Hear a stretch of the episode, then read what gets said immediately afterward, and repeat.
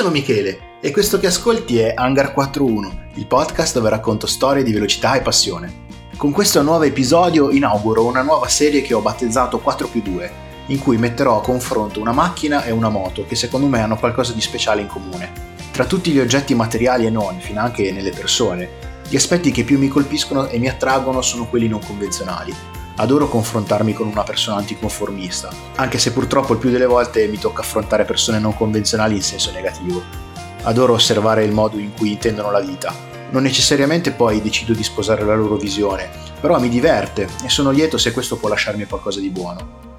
Parlando di oggetti materiali, sono di gran lunga le cose più bizzarre ad attrarre la mia attenzione e in certi casi addirittura ad affascinarmi. Questa cosa vale molto per i veicoli da corsa, ma non solo. Per esempio mi affascinano da morire i veicoli sviluppati in Unione Sovietica. Brutti o meno brutti, sono stati pensati da persone con una cultura così diversa dalla nostra da sorprendermi sempre. Penso per esempio ad alcuni ecranoplani, ad alcuni aerei o alle loro navicelle spaziali. Quando si parla di progettazione di un prodotto, mi fanno impazzire le avventure di tutti quelli che hanno provato a pensare in modo creativo e fuori dagli schemi, alla ricerca di soluzioni per ribaltare lo status quo del momento.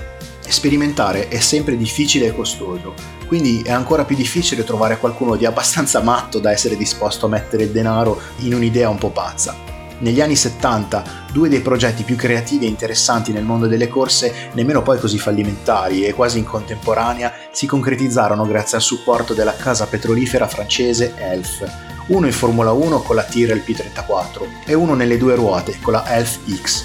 Gli anni 70 sono stati un decennio fantasmagorico per tutti gli appassionati di corse, le prestazioni dei veicoli erano in crescita fenomenale, ma a supporto di questa crescita non c'erano solide basi ingegneristiche, ma intuizioni, teorie e tanta sperimentazione. In Formula 1 l'icona di questa tendenza degli anni 70 è senz'altro la Tyrrell P34 del 1976, una macchina di Formula 1 a 6 ruote. Giusto per confermare il detto, l'eccezione che conferma la regola, nella prima puntata della serie 4 più 2 questa volta avrei dovuto chiamarla 6 più 2. Vabbè, ma non importa, facciamo finta di niente. In quegli anni c'era fondamentalmente una sfida inglesi contro Ferrari. La rossa di Maranello aveva fatto la leggendaria T con cui Lauda vinse i mondiali 75 e 77, mancando per un soffio quello del 76 e vincendo con Schechter quello del 79, l'ultimo prima di un ventennale digiuno. Era una macchina straordinaria che faceva del suo motore 12 cilindri a V di 180 gradi il suo punto di forza, ma con un telaio e un'aerodinamica che non erano da meno, frutto delle sperimentazioni e degli sviluppi di Mauro Forghieri. Le scuderie inglesi erano tutte storicamente legate al leggendario 8 cilindri Cosworth DFV, leggero, relativamente economico e dalle dimensioni compatte, l'ideale per sposarsi con le innovazioni telaistiche di aerodinamica tipiche dei britannici. Erano veloci in curva, ma poco potevano contro i cavalli della Ferrari, che nel frattempo, come detto, stava migliorando anche nel telaio e nell'aerodinamica. Per ovviare a questa mancanza di velocità massima, il progettista della Tyrrell, Derek Garner, già autore delle monoposto campioni del mondo nel 1971 con Jackie Stewart, tentò il progetto 34, le cui quattro piccole ruote anteriori da 10 pollici al posto delle convenzionali 2 da 13 avrebbero dovuto in teoria migliorare l'aerodinamica della vettura, regolando quei chilometri all'ora necessari a battere la Ferrari. Inoltre, un'impronta a terra migliorata e delle masse minori avrebbero dovuto migliorare anche la frenata, l'inserimento e la percorrenza della curva. Il main sponsor della Tyrrell, prima ancora che la scuderia diventasse un costruttore, e cioè quando gestiva privatamente le monoposto Matra, era la francese Elf, che per questo tingeva di un bel blu de France le carrozzerie di Ken Tyrrell, prima ingegnere di volo della Royal Air Force, in seguito commerciante di legname e infine Grand Manager della Formula 1, soprannominato nel circus come appunto il boscaiolo per i suoi business nel settore del legname. Una figura mitica della Formula 1. La P34 è assurda e proverò a descrivervela, ma quando potete, sempre se avete piacere, fate un salto sulla pagina Instagram di Hangar 41 per vedere le foto. Innanzitutto proiettiamoci negli anni 70. A quel tempo le macchine di Formula 1 cominciavano a essere quasi delle caricature, con delle gomme enormi e degli alettoni anteriori e posteriori che erano ormai diventate delle ali. Anteriormente la vettura è bassissima, le quattro ruotine da 10 pollici sono nascoste frontalmente da un bel muso a tutta larghezza in stile scolo martello, che ospita anche le prese d'aria per i freni. Visivamente, abituati alle altre macchine, sembra quasi che la ruota nemmeno ci sia. Poi si scorgono le due ruotine per lato, che sembrano quasi prese da un modellino tanto sono piccole. Per la costruzione dell'avantreno si era reso necessario coinvolgere la Goodyear per gli pneumatici specifici e la CONI per gli ammortizzatori che dovevano essere più piccoli e leggeri di quelli convenzionali. Il sistema era regolato da una barra che agiva sulla rigidezza della struttura, mentre lo sterzo agiva ovviamente su tutte e quattro le ruote. Andando verso il centro vettura, poi, si vede il semplice volume dell'abitacolo, che spicca verso l'alto. Non è che sia più massiccio di altri, ma il muso della vettura è così basso che anche un abitacolo normale appare visivamente più grande. Essendo poi le quattro ruote anteriori basse e nascoste, ai lati dell'abitacolo era stata ricavata una sorta di finestra in plexiglass per dare la possibilità al pilota di vedere le ruote. Andando verso la parte posteriore si può osservare, almeno nella prima versione del 76, il motore Cosworth parzialmente a vista e a seconda della configurazione un air scoop nella parte superiore che raccoglie l'aria per l'aspirazione. A dire il vero, spesso e volentieri la si vede anche senza air scoop. Chiudono la visione di coda le gigantesche ruote posteriori e il generoso alettone sorretto da due grossi piloni centrali. Secondo voi la macchina era effettivamente più veloce? Ma ovviamente no. La sezione frontale era pressoché la stessa delle altre macchine, motivo per il quale la resistenza aerodinamica non era migliorata, ma erano soprattutto le grosse gomme posteriori a vanificare tutto il lavoro svolto dall'avantreno. In compenso, i tecnici Tyrrell si ritrovarono anche alcuni nuovi problemi. Quindi, riassumendo, la macchina era più complessa, ugualmente veloce e con qualche problema di affidabilità in più. Perfetto. Il problema principale riguardava ovviamente le quattro piccole gomme sviluppate, o meglio non sviluppate dalla Goodyear, con un diametro di 10 pollici, rimanendo ben incassate nel profilo dell'ala anteriore e ruotando più velocemente rispetto a una ruota da 13, mostravano facilmente fenomeni di surriscaldamento. Anche il motore stesso soffriva non poco, senza delle pance laterali in grandi dimensioni. Però c'era anche qualche buona notizia e per fortuna il progetto non morì prestissimo. Quando le gomme non si surriscaldavano la macchina era molto efficace in inserimento e in percorrenza di curva. Nel 1976 il suo anno d'esordio fu anche quello più positivo, con un bel terzo posto di campionato. Il sudafricano Schechter colse 4 secondi posti e una vittoria storica in Svezia. Ritiri a parte anche De Payet andò bene, con ben 4 secondi posti e 2 terzi, in mezzo però anche a una marea di ritiri. Nel 1977 Gardner prima e Maurice Philippe poi cercarono di migliorare la situazione sviluppando una versione B, ma non ci furono grandi miglioramenti. Una nuova carrozzeria ancora più avvolgente che copriva completamente anche il vano motore aveva obbligato i progettisti a spostare i radiatori nel muso. Le P34 pilotate dai bravi Peterson e De Payet non riuscirono a vincere nessuna gara, cogliendo complessivamente solo 4 podi e chiudendo il campionato al sesto posto costruttori. Per fortuna ci avevano provato però. Molti altri team, intuendo i vantaggi delle sei ruote, provarono a sperimentare la soluzione. Ferrari, March, McLaren, ma fu solo la Williams ad arrivare vicina alle gare, però con le quattro gomme al posteriore e non all'anteriore, una soluzione che avrebbe migliorato enormemente la trazione e la tenuta di strada. Con sommo disappunto di Patrick Head, la FIA decretò la fine di tutti gli esperimenti le macchine di Formula 1 sarebbero rimaste con sole quattro ruote, motivo per il quale la Tyrrell P34 rimarrà un esempio unico e irripetibile.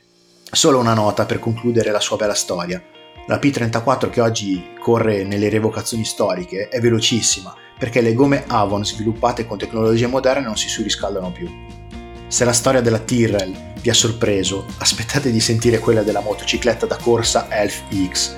Eh sì perché quei matti della Elf non contenti di buttare miliardi nelle sponsorizzazioni di Formula 1, decisero di investire in un progetto motociclistico, dove addirittura figura come costruttore. L'idea era quella di spostare sulle moto alcuni concetti maturati nella Formula 1. È così che, appena un anno dopo la chiusura del progetto P34, nel 1978, l'ingegner André de Cortans, progettista della Renault RS01, la prima Formula 1 turbo della storia, a sua volta sponsorizzata proprio dalla Elf, iniziò a lavorare su questa nuova e folle impresa. Ma partiamo dal principio, devo spiegarvi il contesto. Dai tempi delle vetture da Grand Prix anni 50, come per esempio la Lancia D50 di Vittorio Iano, i telai non avvolgono più il motore interamente, ma è il motore stesso con le sue strutture a fungere da telaio, a cui poi si attaccano le sospensioni. È per questi casi che si usa il termine motore portante, perché è il motore stesso a sorreggere le sospensioni le anteriori nel caso di un motore anteriore come la D50, le posteriori nel caso di un motore centrale come la quasi totalità delle auto da corsa dagli anni 60 in poi. Casi di motociclette con motori stressati dal punto di vista meccanico ce n'erano già stati, ma mai in modo totale come si era prefissato di fare l'ingegner de Cortanz. Sostanzialmente egli voleva eliminare il telaio, cosa che avrebbe fatto risparmiare peso attaccando le sovrastrutture di avantreno, rettotreno e sella direttamente al motore, infulcrando le sospensioni anteriori e posteriori direttamente sul motore tramite l'utilizzo di semplici piastre. Per alleggerire la moto ancora di più si sarebbe potuto infulcrare al motore non due forcelle, ma due monobracci, uno anteriore e uno posteriore, per permettere una rimozione più rapida della ruota e per rendere più leggera la sospensione. Una roba da pazzi! Lavorando attorno a un motore 4 cilindri, due tempi di 750 cm3 della Yamaha TZ, inizia a prendere forma un prototipo che definire fuori dagli schemi è riduttivo. Le sospensioni sono come detto attaccate al motore. In questa prima versione il monobraccio è solo all'anteriore, mentre posteriormente c'è un normale, normale tra virgolette grandi come case, forcellone. Il posizionamento del monobraccio anteriore è orizzontale per contenere l'affondamento in frenata.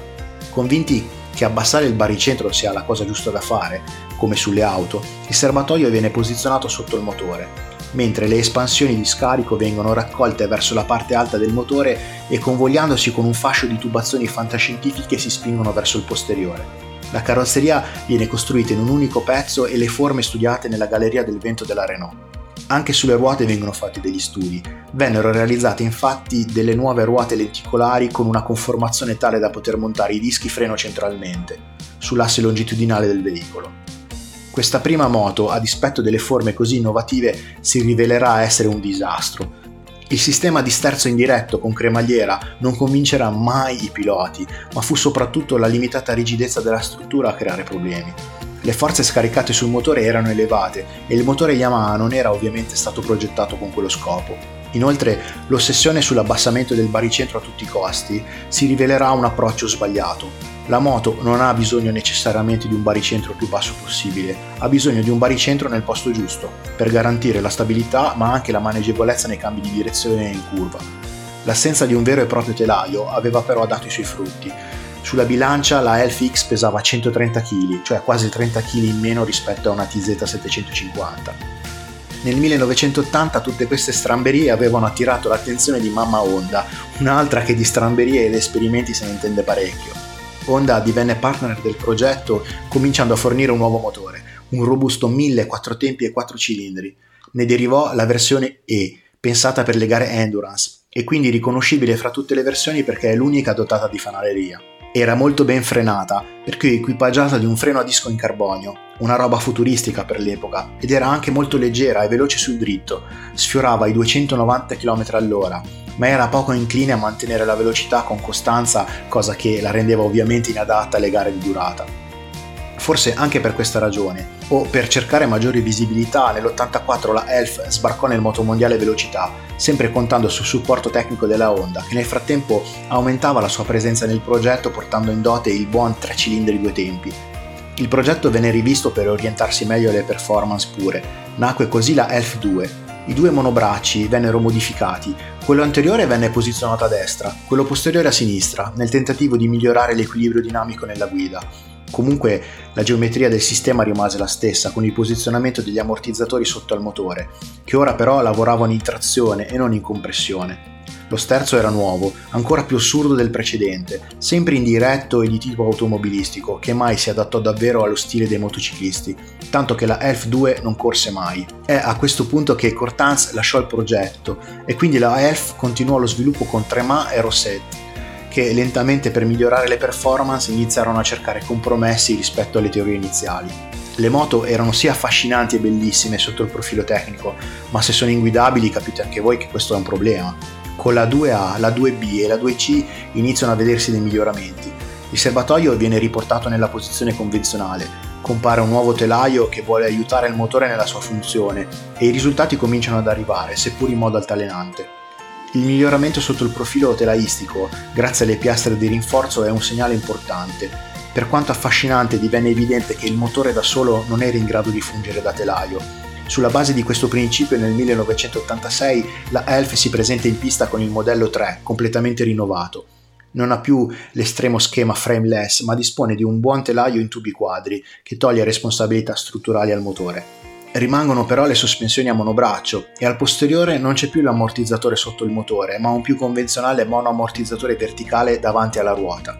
Anteriormente viene evoluta la sospensione pluriregolabile delle versioni precedenti, denominata VGC, ispirata al MacPherson automobilistico, affidabile ma che continuerà a creare qualche problema di feeling al bravissimo Ron Aslam. In ogni caso, in questo 1986 arrivarono i primi punti al Gran Premio di Spagna e la prima vittoria al difficilissimo Gran Premio non iridato di Macao, una gara in cui Rocket Ron Aslam era un vero specialista avendola vinta ben sei volte in carriera. Come si diceva all'inizio, questo genere di sperimentazioni assomiglia spesso a un pozzo senza fondo dal punto di vista economico. La struttura francese ha ormai accumulato un debito considerevole nei confronti della Honda che proprio nel 1986 acquisisce brevetti depositati. Solo un anno dopo regalerà al mondo della moto la fantastica RC30 con un monobraccio posteriore. Un segnale importante, qualcosa di buono sulla Elf c'è. Sempre in questo 1986 devo aprire una parentesi per la versione R, allestita per battere una serie di record di velocità pura sul circuito pugliese di Nardò. Vestita di un'affascinante carenatura streamline ed equipaggiata con un motore Honda 4 tempi da un litro di cilindrata, la Elf R segnò 6 record di velocità, tra cui quello per aver percorso oltre 10 km a una media di poco superiore ai 243 km all'ora e toccando una velocità massima di 321 km all'ora. Le Elf 4 e 5 dell'87 e dell'88 vedranno un sostanziale peggioramento della competitività rispetto alla versione 3. Il nuovo motore NSR 4 cilindri è una bomba, ma la maggiore larghezza richiede una completa riprogettazione della moto. Sulla 4 si opta addirittura per un nuovo telaio in carbonio, ma che mostrerà presto diversi limiti di resistenza, associati a un aumento del peso che era sempre stato uno dei punti di forza della Elf. Sulla versione 5 venne sostituito il carbonio con il magnesio e venne sviluppato un nuovo impianto frenante più prestazionale. Il mitico Ron riuscì a vincere ancora a Macao nel 1987 e a piazzarsi più che dignitosamente quarto nella classifica generale, aiutato anche dai risultati della prima metà di stagione con un NSR convenzionale, e tuttavia viaggiando comunque ad anni luce da Garner, Mamola e Lawson con le Honda e le Yamaha ufficiali. Nell'88, l'anno dell'ultima stagione, Ron arrivò undicesimo e la Elf quarta nel costruttori davanti alla Cagiva per un soffio. Questi dieci anni di sviluppo non portarono a nessun risultato eclatante, ma furono senz'altro affascinanti. L'azienda petrolifera Elf di lì a poco venne coinvolta in uno scandalo politico-finanziario e lasciò il progetto del motomondiale per riprenderlo nella seconda parte degli anni 90, con gli stessi risultati mediocri ma senza nemmeno avendoci regalato virtuosismi tecnici di rilievo. La Elf nei primi anni 2000 divenne poi Total e non si vede più direttamente impegnata come costruttore. Non so proprio se tanti anni dopo il mitico ingegner Preziosi della Ducati fu condizionato da questa avventura, ma tant'è che la rossa di Borgo Panigale si presentò in pista negli anni 10 del 2000 con una moto frameless e un motore progettato ad hoc per questa soluzione. Non fu una moto facile, soprattutto nel biennio con Valentino Rossi, ma generò delle moto stradali e delle superbike formidabili. Due storie affascinanti, non trovate? Non sono stati progetti vincenti, ma sicuramente va dato loro atto di coraggio e determinazione. La Tyrrell e la Elf sono la prima strana, stranissima coppia di questa serie automoto e spero che vi sia piaciuta. Fatemi sapere cosa ne pensate sul profilo Instagram di Hangar41 commentando le foto di questi due pazzi veicoli. Grazie ancora e ciao a tutti.